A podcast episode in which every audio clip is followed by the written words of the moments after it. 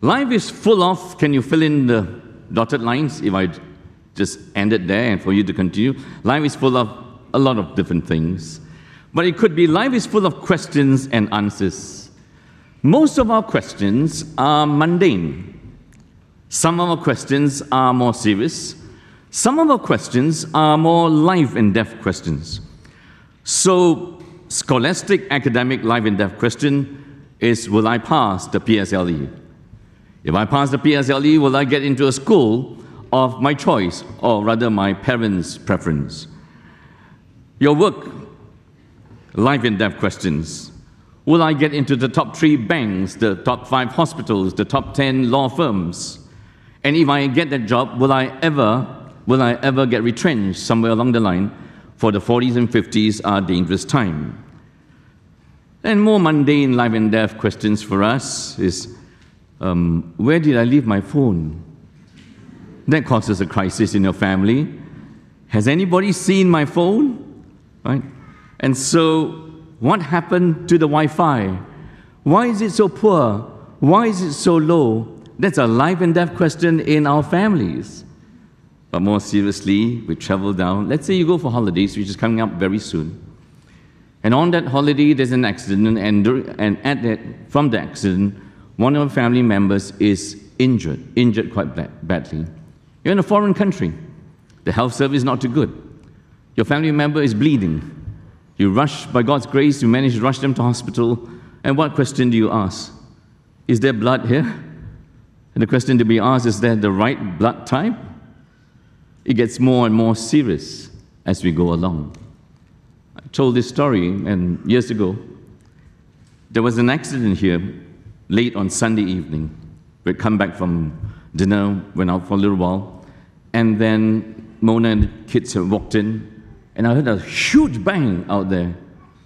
And I ran out, and a motorbike had just been, motorcyclist had just been knocked down from someone who had come over the flyover and swung into the petrol kiosk, which is illegal, right? And he, poor thing, got, got hit and he, and he flew. And so I ran up to him and then as I ran up to him, I, I tried to help him. I, I, said to him, I pastor, I pastor, right? He's Indian. As a found out later, he was actually from Malaysia working here. And then his foot was literally hanging with blood just oozing out. Usually I'm not good with blood. I'm not. I just prayed for strength to handle that. I called out to my kids who came out to see, go get the hospital, go get help. I don't know what happened to me. I had enough courage to run in there, get him a drink, and do something to stop the blood from running. And that's a life and death thing. How can we save this man? Where can we get help to him as soon as possible? In your life, you will travel from the mundane, where's my phone? What's the why, why is the Wi Fi so low? To the real life and death situations in which you're asking those questions. Paul is asking life, death, and eternal life questions that you and me have to answer. Every single one seated here, everyone tuning in to listen to this podcast. And so, a possible outline of this portion is this we're going to address this righteousness from God. This righteousness, is it from us or from God? And we're going to ask this from the Jewish perspective because all this is from a Jewish Israelite perspective. This salvation, is it hard? Is it easy? How do we get it? And then evangelism, who does God send? Why does He send us? And then the hardness, was it Israel's fault or is it God's fault? And so we'll explore this in turn. Let's begin where we should really begin. Romans chapter 1 of the 16 chapters speaks about this. Can we read this together? For I'm not ashamed of the gospel, for it's the power of God for salvation to everyone who believes, to the Jew first, and also to the Greek. For in it the righteousness of God is revealed, from faith to faith, as it's written, the righteous shall live by faith. And so Paul is saying he's not ashamed of this gospel this gospel that he's writing to Christians in Rome, Rome at that time, was the New York of this world. It was both the because Rome was the number one power, the Roman Empire, Rome considered themselves the most civilized of people. And he, Paul writes about the answer to the world is not Roman rule and Roman peace, what we call Pax Romana, a peace that comes from Roman rule, but he speaks about a peace that comes from Jesus' rule.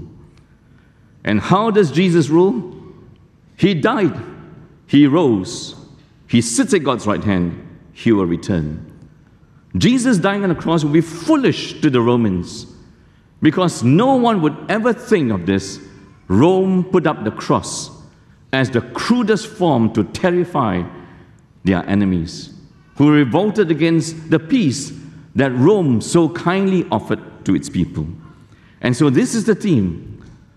In the gospel, there is a power of God for salvation for everyone, first to the Jew, and then also to the Greek or the Gentile. And we should receive this by faith. And so, to take it up to this point, to see where we are in chapters 9 to 11, in chapters 1 to 3, Paul reasons with them that both Jews and Gentiles have fallen short, have sinned and fallen short of the glory of God. Remember that? 323. There's no one righteous, not even one.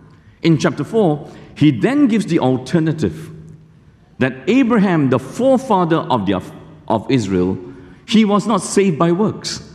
He was saved by faith. So, how can you, as children of Abraham, spiritual, biological children of Abraham, say that God has changed his way of saving us?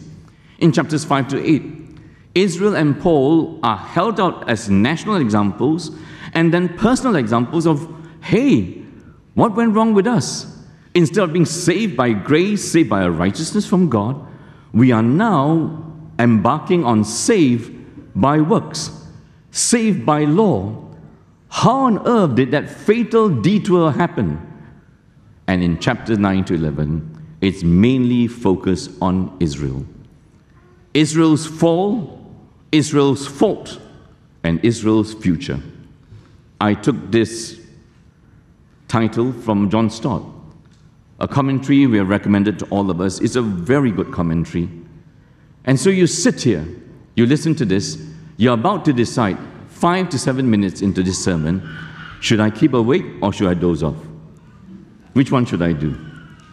I want to highly commend to you that our preaching from 9 to 11, our preaching from Romans, is another assurance that God is alive and nothing is random or by chance. Because right now, as we preach to Romans 9 to 11, the world is asking questions about Israel. Of course, I predicted this three years ago when we set up the preaching program. I knew this would happen. You know that? When we came out of COVID, we also knew exactly when we were coming out of COVID. And we preached to Nehemiah. And Nehemiah, the lesson is return, rebuild, and revive your love and worship of God. When COVID broke out, we did Revelation that spoke of the cycles of punishment, judgments, and punishment that will come upon us. Even the choice of our sermons, the choice of our Bible studies is divinely ordained by God. The original series was actually Proverbs, if you look at the handbook, right? But somewhere along the line said, Romans is so good, let's finish it. That was before Hamas attacked Israel.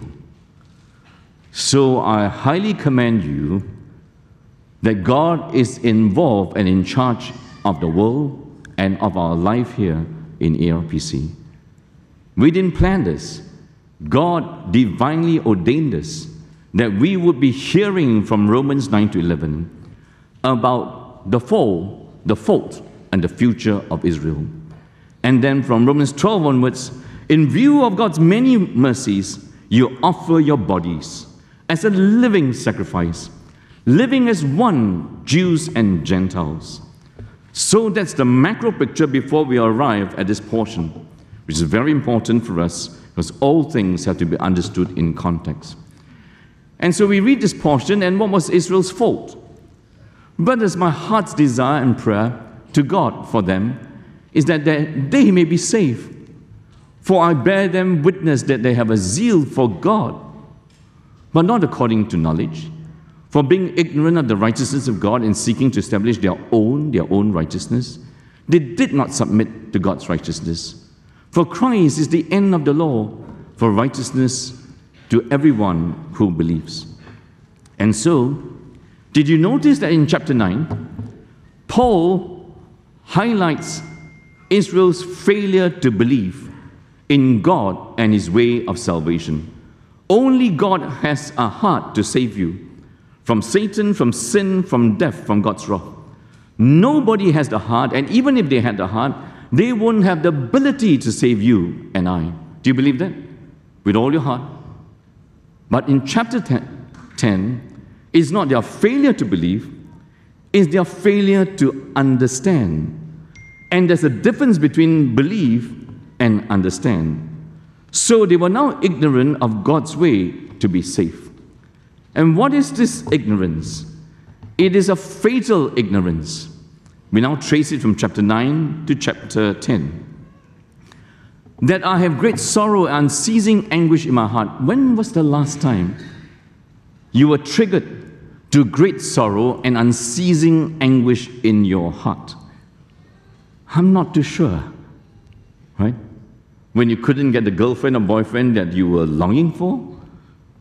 When something happened in your marriage, and understandably so, when your kids couldn't get into the schools of your choice? What is it? For Paul, it is this that my fellow countrymen, the Israelites, to them belong what? The adoption, the adoption by God, the glory of God, the covenants that God made with his people, the giving of the law, the worship, the promises. To them belong the patriarchs, right?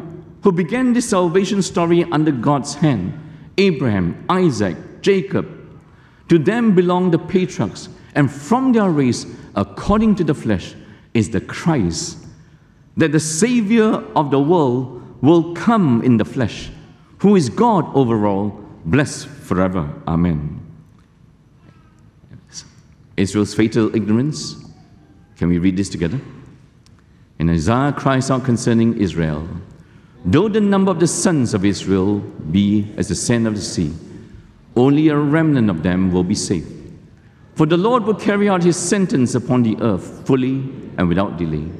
And as Isaiah predicted, if the Lord of hosts had not left us offspring, we would have been like Sodom and become like Gomorrah.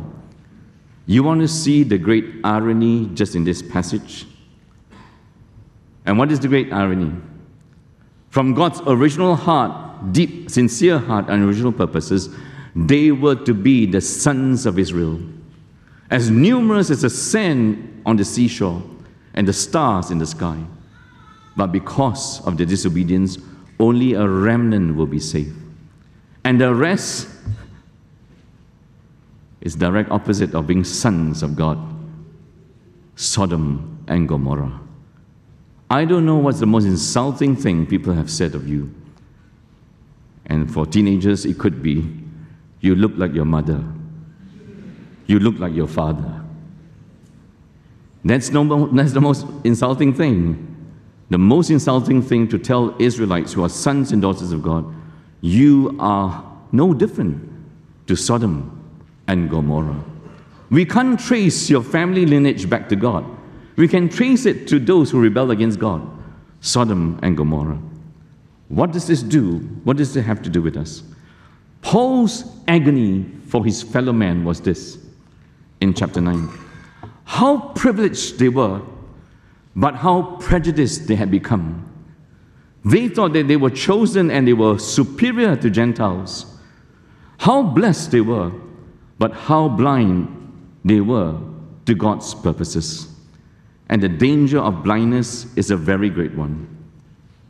Chinese New Year in a small town in Malaysia, Chinese New Year anywhere in Malaysia and Singapore before they passed the law against firecrackers was this.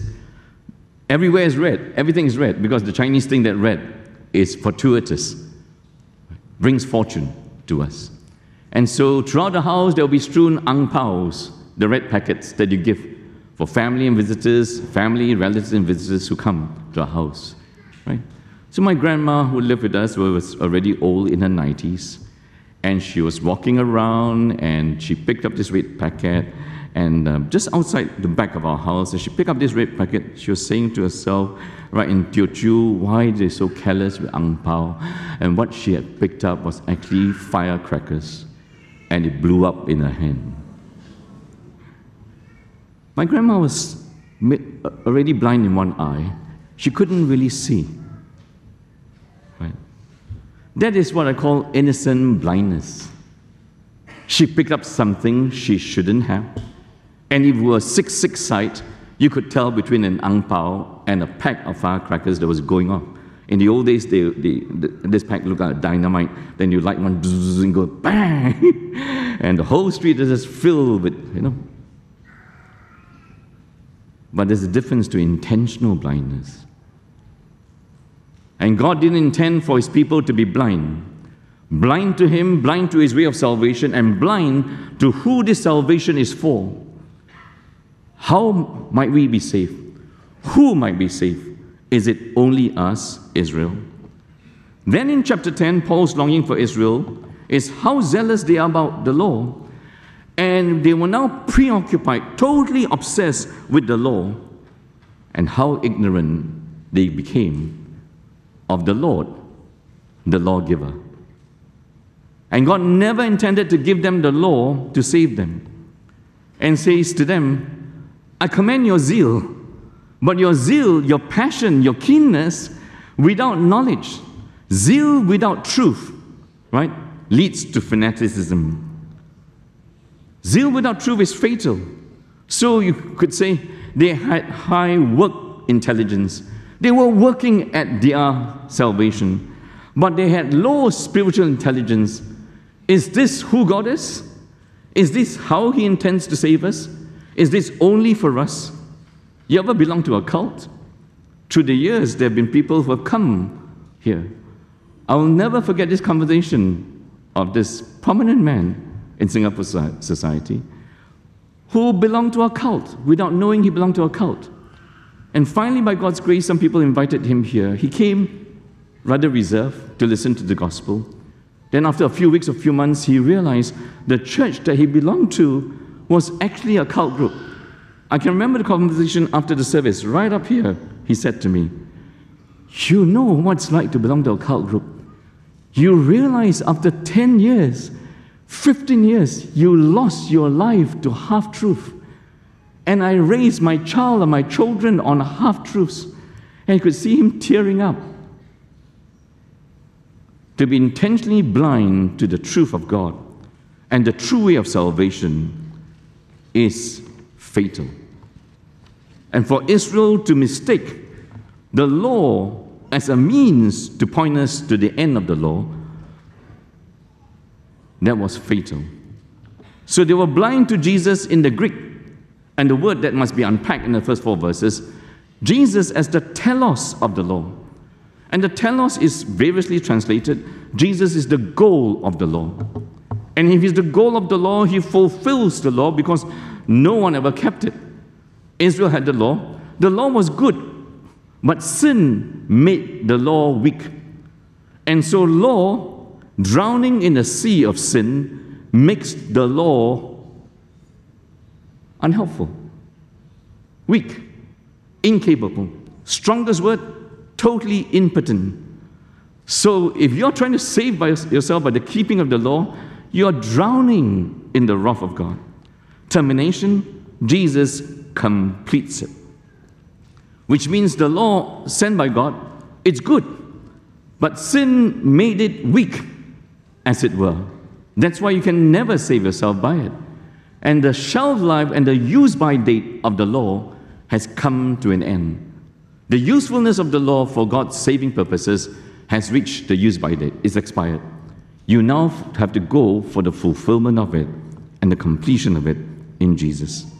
Did you remember in 2018 that a young soccer team of 12 between the ages of 11 to 16 in Thailand and their coach, after a practice, they ran for shelter in a cave. And as they ran for shelter in the cave, right, high ground, it rained and rained and rained, and then started to block out and flood them out. That they were stuck at this point, and the whole entrance was now deep water. And the rain didn't stop. And then began a rescue operation that involved, let me read, 10,000 people, 100 divers from around the world, 2,000 soldiers, and 900 police to save them. It was the onset of the monsoon season, and we who live in Southeast Asia, Singapore, when the monsoon comes and the rain pours unending, and so the body of water from where they were at the cave to the entrance was four kilometers. Before long, if the rain doesn't stop, they will all drown. And so they brainstormed, the entire world brainstormed, how on earth do we rescue these 12 young boys and the coach out of this? They thought of various ways. Four kilometers of water to get through. Dark, murky water that you cannot see the palm of your hand in front of you. They finally decided on the first leg would be you knock out the kids, give them an oxygen tank, they ride on the diver, they do the first part. The final part was give them a chain, a daisy chain, and the daisy chain, that lifeline, will lead them out slowly. Because in dark, murky water, you might panic. How long more? How long more before I hold my breath? Imagine, right? If they, somewhere along the line, because they are young, they do not know what this feels like. A diver knows they've been through hundreds of practices of what it means to be underwater. If they thought that that temporary tank was their lifesaver, that would be a fatal mistake, don't you think? To think that the law saves you, and then you get on the daisy chain, if somebody throws you a lifeline, and that lifeline you hang on to, at somewhere along the line, you've got to come up on the other side. It would be a fatal mistake to think that that lifeline is what saves you. You've got to come out of the water from the other side to breathe. To miss Jesus as the telos will be fatal in terms of eternity. Finally, they rescued all of them. Two divers died because it was so dangerous. Even the most experienced fellows couldn't do it. So, blind to Jesus as the telos of the law, we sit here always commending Jesus to you. I hope you do not grow tired of this. If you were part of the youth or a parent of the youth, you would want to know what's the end of this lifeline. Will it save my son? You do not listen to the gospel about Jesus. And as Errol already prayed, preemptively as it were, with apathy, with routine, with an increasing coldness of heart to the gospel and to Jesus. That God has purpose to send his son to die for us. They are not just ignorant, Israel, about the righteousness from God by faith, but they are also ignorant about accessibility to God. And what is this? But the righteousness based on faith says, Do not say in your heart, Who will ascend to heaven? That is to bring Christ down. Or who will ascend into the abyss? That is to bring Christ up. Are you lost already? You shouldn't be. This is not easy to understand, but as far as I can understand it, I'll try to explain it to you. They're ignorant about the accessibility to, to God. How do we actually enter into God's presence? And Paul says there's no need for you to do the hard or impossible work to ascend to heaven to find Christ. Let's go find Christ and then bring him down. Right? It's like you looking for a doctor who will make house calls. And not many doctors makes, makes house calls nowadays since COVID. Not easy.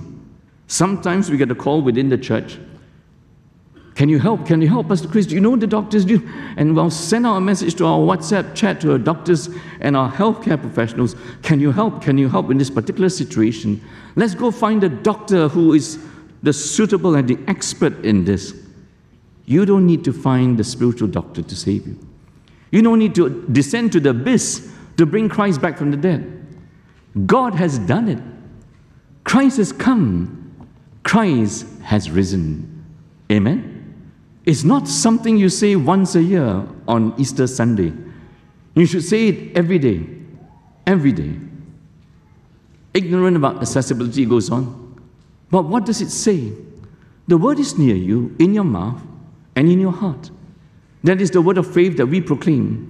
Because if you confess with your mouth that Jesus is Lord, believe in your heart that God raised him from the dead, you will be saved. So it's as simple as you confess with your mouth that Jesus is Lord, believe in your heart that God raised him from the dead. Notice that the resurrection is key. You want to blow away Christianity, you want to find a reason to give up on Christianity, find a reason not to believe in the resurrection. I told you maybe two weeks ago find the body of Jesus, and this whole thing collapses. You will find the remains of every philosopher. You find the remains of every founder of every other religion. You will not find the remains of Jesus in a grave, in a tomb, anywhere, because he's risen from the dead. So, this gospel which Moses proclaimed in Deuteronomy 30 as he led his people, led God's people in the promised land. This thing is not so hard. This word of salvation for you, now fulfilled and proclaimed by Christ, is the same gospel word. The gospel word proclaims the nearness, not the farness of God. You call, you believe in your heart, and you profess on your lips that Jesus Christ is Lord. I've just come back from preaching in Cebu, Philippines, to the young professionals. This girl just spoke about her life, and she was at a crossroads between looking after her parents and going off to a better place so that she would not be so stressed out. But she knows she can't go to a bigger city. She was in a small town to do her job, and so she's stuck. What do I do? What do I do? What could you do? But the biggest struggle is I don't know whether I believe in this thing called Christianity because of my parents or because I really know Jesus. So, what do you think I did with her? I shared the gospel. To believe superficially because you grew up in a Christian home is not saving belief. If you believe because it pleases your parents, and you come to church because of your parents. You must believe this for yourself. And as we prayed that prayer, the sinner's prayer, I hope the assurance of her being loved by God and saved by God, that will then give her the wisdom to decide do I stay in my small town and look after my parents or go to the big town and be not in such a toxic situation in my profession, in my job? Then he moves on to they're not just ignorant about the righteousness, they're not just ignorant about accessibility to God, they're ignorant about equality. Can we read this? And what's the equality? Together. For the scripture says, Everyone who believes in him will not be put to shame. For there's no distinction between Jew and Greek. For the same Lord is Lord of all, bestowing his riches on all who call on him. For everyone who calls on the name of the Lord will be saved. So I've done the hard work for you. What's the most repeated word or phrase here? All, all, all, everyone. And by that he's meaning Jews and Greeks. Don't forget, he began the gospel by this is the gospel I'm not ashamed of. The gospel of righteousness from God, first for the Jew, then for the Gentile. Why is this equality so important? Is not just accessibility to God, but equality in accessibility, right? Here's the formula when you read the whole of Romans 9 to 11. He labors first the priority of the Jews in God's plan of salvation. Then he labors, he says, the Gentiles, the finality of the Gentiles, then and also they're included. And that makes up the totality of the church. And that should lead us to a clearer and clearer understanding of Israel, which is the question upon many people's mind for the average Palestinian or Muslim. To say that Israel is the family of God and America is mainly Christian creates a huge wall of hostility that becomes not just a racial war, but a religious war. So our understanding of Israel has to be clearer, biblically clear, clearer, historically clearer, politically clearer. Not that we have the answers. But first, it is this the priority of the Jews, the finality of Gentiles, the totality of the church made up of Jews and Gentiles. And where does that take us? The totality of the church, as Paul has just reasoned in chapter 10, is accessibility of all to God. Then equality of all Jew and Gentile to call on God. This would be very important in the next chapters from chapter 12 onwards because he wants to stop any sense of if it's unequal, that the Gentiles think that they are the favored ones and God has forgotten Israel. If Israel keep pleading, we are the first child, we are the first child, they are the second child, they are the adopted ones, there will be a sense of superiority and inferiority between them. And as long as you have a sense of superiority and inferiority, you will never live out the gospel. Why? You will never live out equal love and equal unity. You will never live out unity in Christ Jesus. Because you sit in your DG group? You come to church, you think, let's say we have a queue after this, a queue to heaven. Who do you think will be at the front of the queue? Of course, the whole pastoral team, lah. We are holier than most of you, don't you think so? And now, as moderator of the whole synod, the title given to me is Right Reverend. What on, where on earth did that come from? We are Presbyterians, we don't have those terms. It slipped into our life. Somewhere along, that means before I became moderator, I was left reverend or incorrect reverend. Now I'm more right than left. The titles just confuse us completely. And I'm about to say, wherever I go, just call me Chris or Pastor Chris. That's good enough for me. So if there's a queue again, who'll be at the top, first in the queue? the whole pastoral team, the elders and the deacons, DG leaders, then you just the hoi polloi, the common layman, you'll be way behind, I tell you. There was a queue to heaven. Who's in front? The Jews. Who is behind? The Gentiles. Paul wants to settle that once and for all. And in their immediate context, there's greater relevance because in AD 49, AD 49, Jesus died about AD 33, 49 minus 33, 16 years, right? Emperor Claudius marched out those who were making, they were causing trouble in Rome. And he marched out the Jewish population. Have you ever been marched out? The contemporary significance is, is there. Israel has asked a million people to march out of the northern part of Gaza.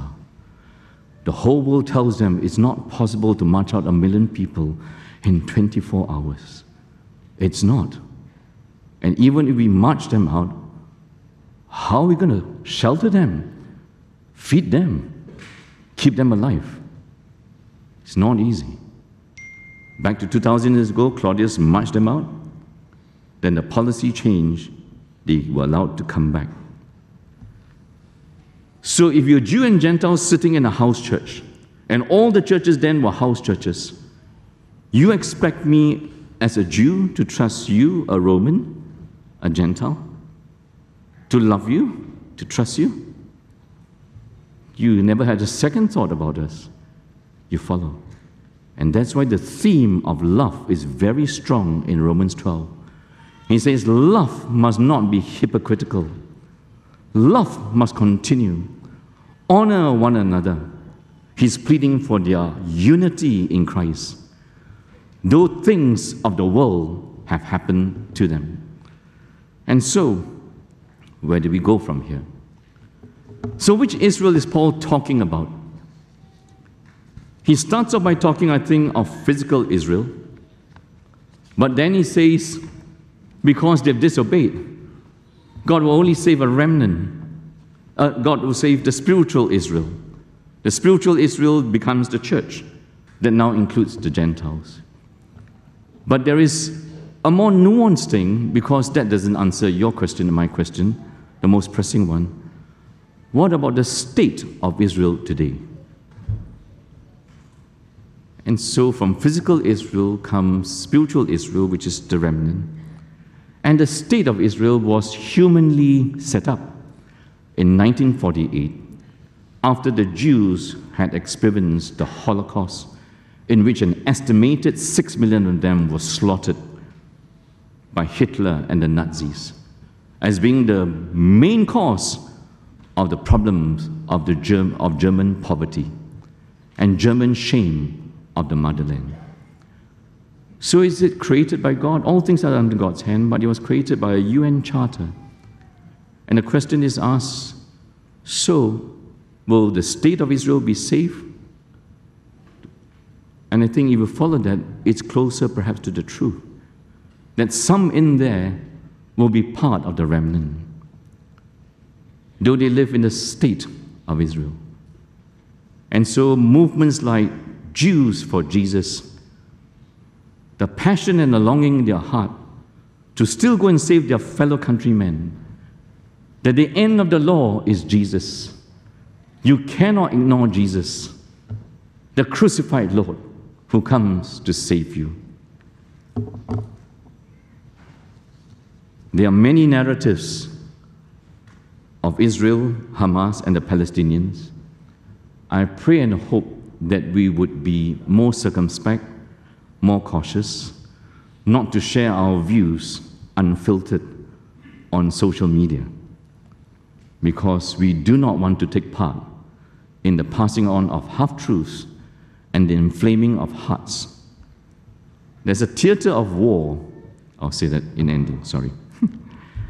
And fourthly, not just ignorance about God's way of righteousness, not just ignorance about accessibility to God, equality before God, that will lead you to understand God's salvation plan from priority to finality to totality. How then will they call on him? Can we read this? How then will they call on him in whom they have not believed? And how are they to believe in him of whom they have never heard? And how are they to hear without someone preaching? And how are they to preach unless they are sent? As it is written, how beautiful are the feet of those who preach good news. Why does Paul go into this section? And most times we read this, here are the verses that tell us that we are on a chain of salvation. But in their context, he was speaking about Israel. Israel, as they hear about Gentiles being included in God's way of salvation, will be asking what kind of questions, what kind of huge thought bubble do you think they will have? What kind of wrestling of the heart will they have? What theological questions will they wrestle with? Right? Maybe we cannot call upon the Lord. We cannot believe. We cannot hear. Because there were no preachers sent to us. God sent no one to tell us, tell us about this righteousness from God that we will fulfill in Jesus. And if that's valid, was Israel handicapped in hearing about his salvation and being saved? Was Israel handicapped now that the Gentiles are in? The last kid on the block has overturned the first kid on the block. Maybe the Gentiles drew level. Maybe the Gentiles race ahead of us to receive this salvation. Maybe God has changed the rules. We who are first are not even there, let alone last. Maybe God held Israel back so that the Gentiles will rush in into the kingdom. And Paul is classic for asking these questions, these life and death questions. So, could Israel be suffering sibling anxiety? That the one, the adopted child, has, a, has usurped all my privileges. Did you remember it started? God gave you all the privileges, but you trashed them. You thought that you were better than others, but you never lived up to the law. And so his answer is no, no, no, no. And how do you know? Sorry, ignore the how. Yeah. But I ask, how did he? Eh, did I flip on to the, sorry. Yep. As it is written, how beautiful are the feet of those who preach the good news. But they have not all obeyed the gospel. For Isaiah says, Lord, who has believed what he has heard from us? So faith comes from hearing, and hearing through the word of Christ. But I ask, have they not heard? Indeed, they have. For their voice has gone out to all the earth, and their words to the ends of the world. Next thing, let's read this together. Together. But I ask, did Israel not understand? First, Moses says, I will make you jealous of those who are not a nation. Then Isaiah is so bold to say, I've been found by those who do not seek me. I've shown myself to those who did not ask for me. But of Israel, he says, All day long I've held out my hands to a disobedient and contrary people. So was Israel handicapped? Did God not speak to them about this righteousness from Him that will save them? No. God has been faithful to speak to Israel. First, through what we call general revelation. And general revelation is Psalm 19, verse 2. This portion of scripture has the most Old Testament quotations when he says, God had already told you, God had already told you, don't fail me, Israel. Don't two time with me. And then from the general revelation to the special revelation, Moses and Isaiah had seen this. The Jews disobeyed and hence were excluded. The Gentiles obeyed this gospel message and hence they were included. No, no, no. Israel, God didn't handicap Israel in hearing the gospel and in believing the gospel, but she lost it by sheer disobedience and hardness of heart. So we have been informed by Scripture. Now, what does that mean for you and me? This passage is so Israel, has nothing to do with us. It has everything to do with us. And what do we mean? What was Israel's fault in summary? Ignorant of God's righteousness, ignorance of the accessibility, the quality, and the fidelity of God. That God spoke to them, and in the last days, He spoke to the Gentiles. God didn't have double standards, He's always been a consistent God. And so we need to ask ourselves some questions. This is not Paul's pain for us, but God's pain for us. How privileged, but how prejudiced. How blessed and how blind we could be to God. Perhaps this is us in Singapore. I do not know what they are doing with the peace that God has offered to Singapore for 58 years. Peace to worship as Christians. Peace. As I was saying earlier, there are now three theaters of war two real, one potential. A theater of war in Ukraine that will engulf Europe, a theater of war in the Middle East that might engulf the entire Middle East, a theater of war that could blow up between China and America over Taiwan. And here we live in an island of peace as Christians. We shouldn't take this national peace in a global world of war that this is going to last forever. We are a tiny red dot. Things can change drastically overnight. The government in December has just passed a law affirming that there will only be one form of recognized sexuality in Singapore, one form of marriage. It is between a man and a woman. How long will that law last? I do not know. If that law is lifted, you'll find a war of sexualities. Do not forget, all have sinned and fall short of the glory of God. If you and me sit here as complacent Christians thinking that this is what we merit as Singaporeans, as the Singapore church, as Singapore Christians, and this will go on forever, I think we need to repent. There are windows for us to grow in our faith. Our theme for the year for the whole synod is strengthening faith, strengthening family, spiritual and biological. Are we making every effort to do that? Yeah? So last weekend was a whole weekend of our children's church leaders retreat. As we ended the retreat, we ended with giving thanks to God. How many of you have taught children's church before? Hands up.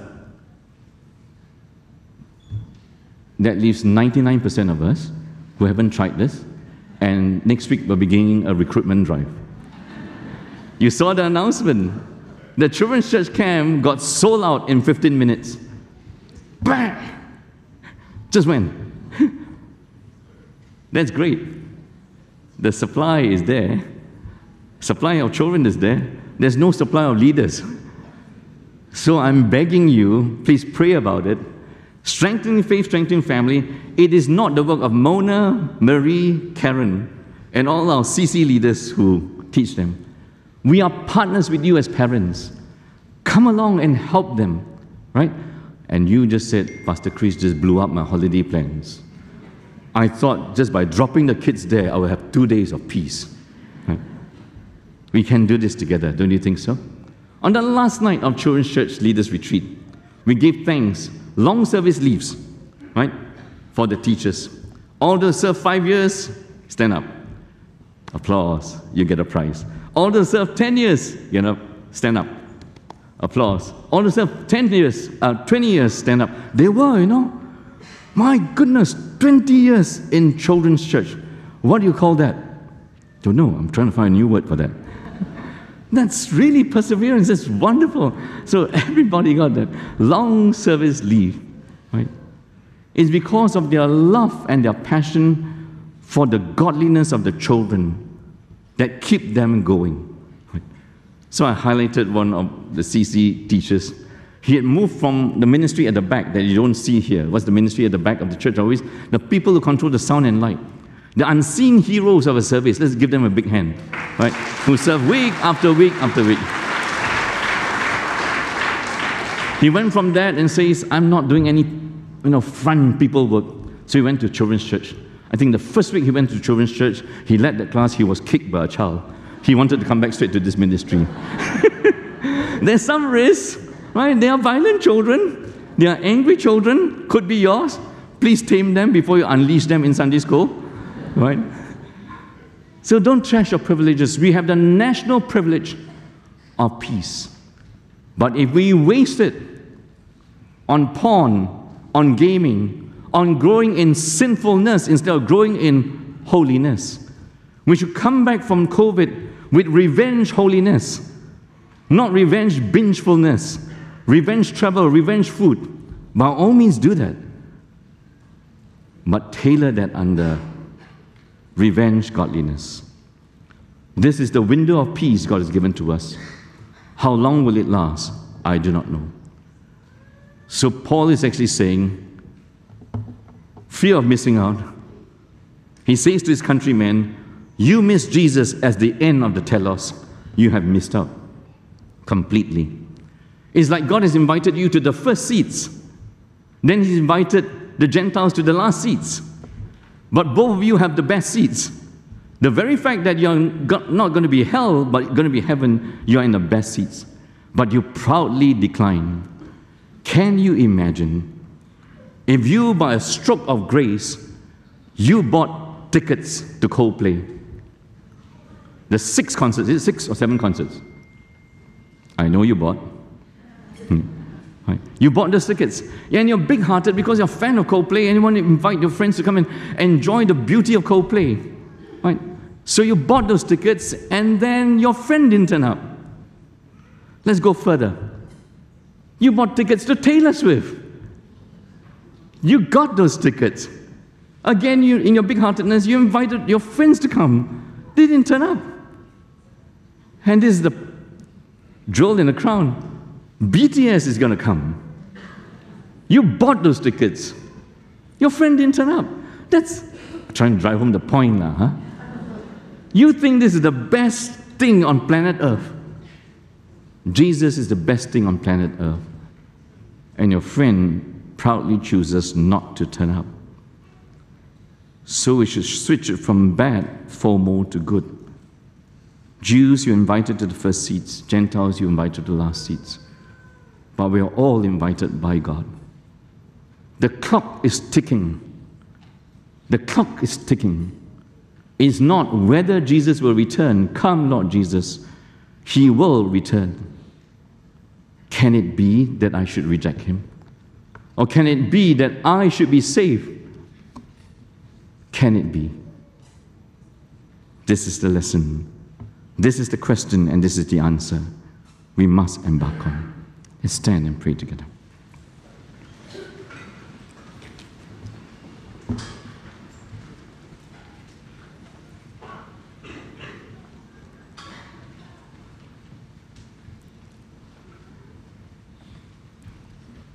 Thank you for your word that reveals so clearly to us who you are.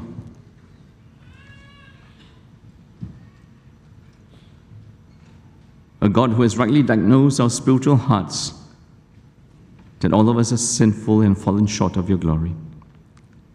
A God who has mercifully, graciously, lovingly offered us the only way to be saved a righteousness that comes from you. That the end of the law is truly Jesus, fulfilling it, completing it. Thank you for showing us the fault of Israel and give us a clearer understanding of what's happening in the world and the state of Israel. We pray for ourselves that many of us are also the inheritors of the privilege of hearing the gospel, belonging to churches, growing up in Christian homes, but perhaps we are apathetic to it, cold to it, indifferent to it. Perhaps some of us are truly ignoring and trashing this. Awaken us when you speak your word. Stir us to fall on our knees that we would always need Jesus, not simply for ourselves, but Jesus is worthy to be believed in, worthy to be worshipped, worthy to be trusted. That there's a way of salvation that we could never think of. And now that we are saved, please so enlighten and empower us to go and save our loved ones. May we never take the peacetime in Singapore as a sign of our merit, our intelligence, but make but see it clearly as a sign of us being blessed to be a blessing to all the neighboring nations around us. All this we ask in Jesus' name. Amen.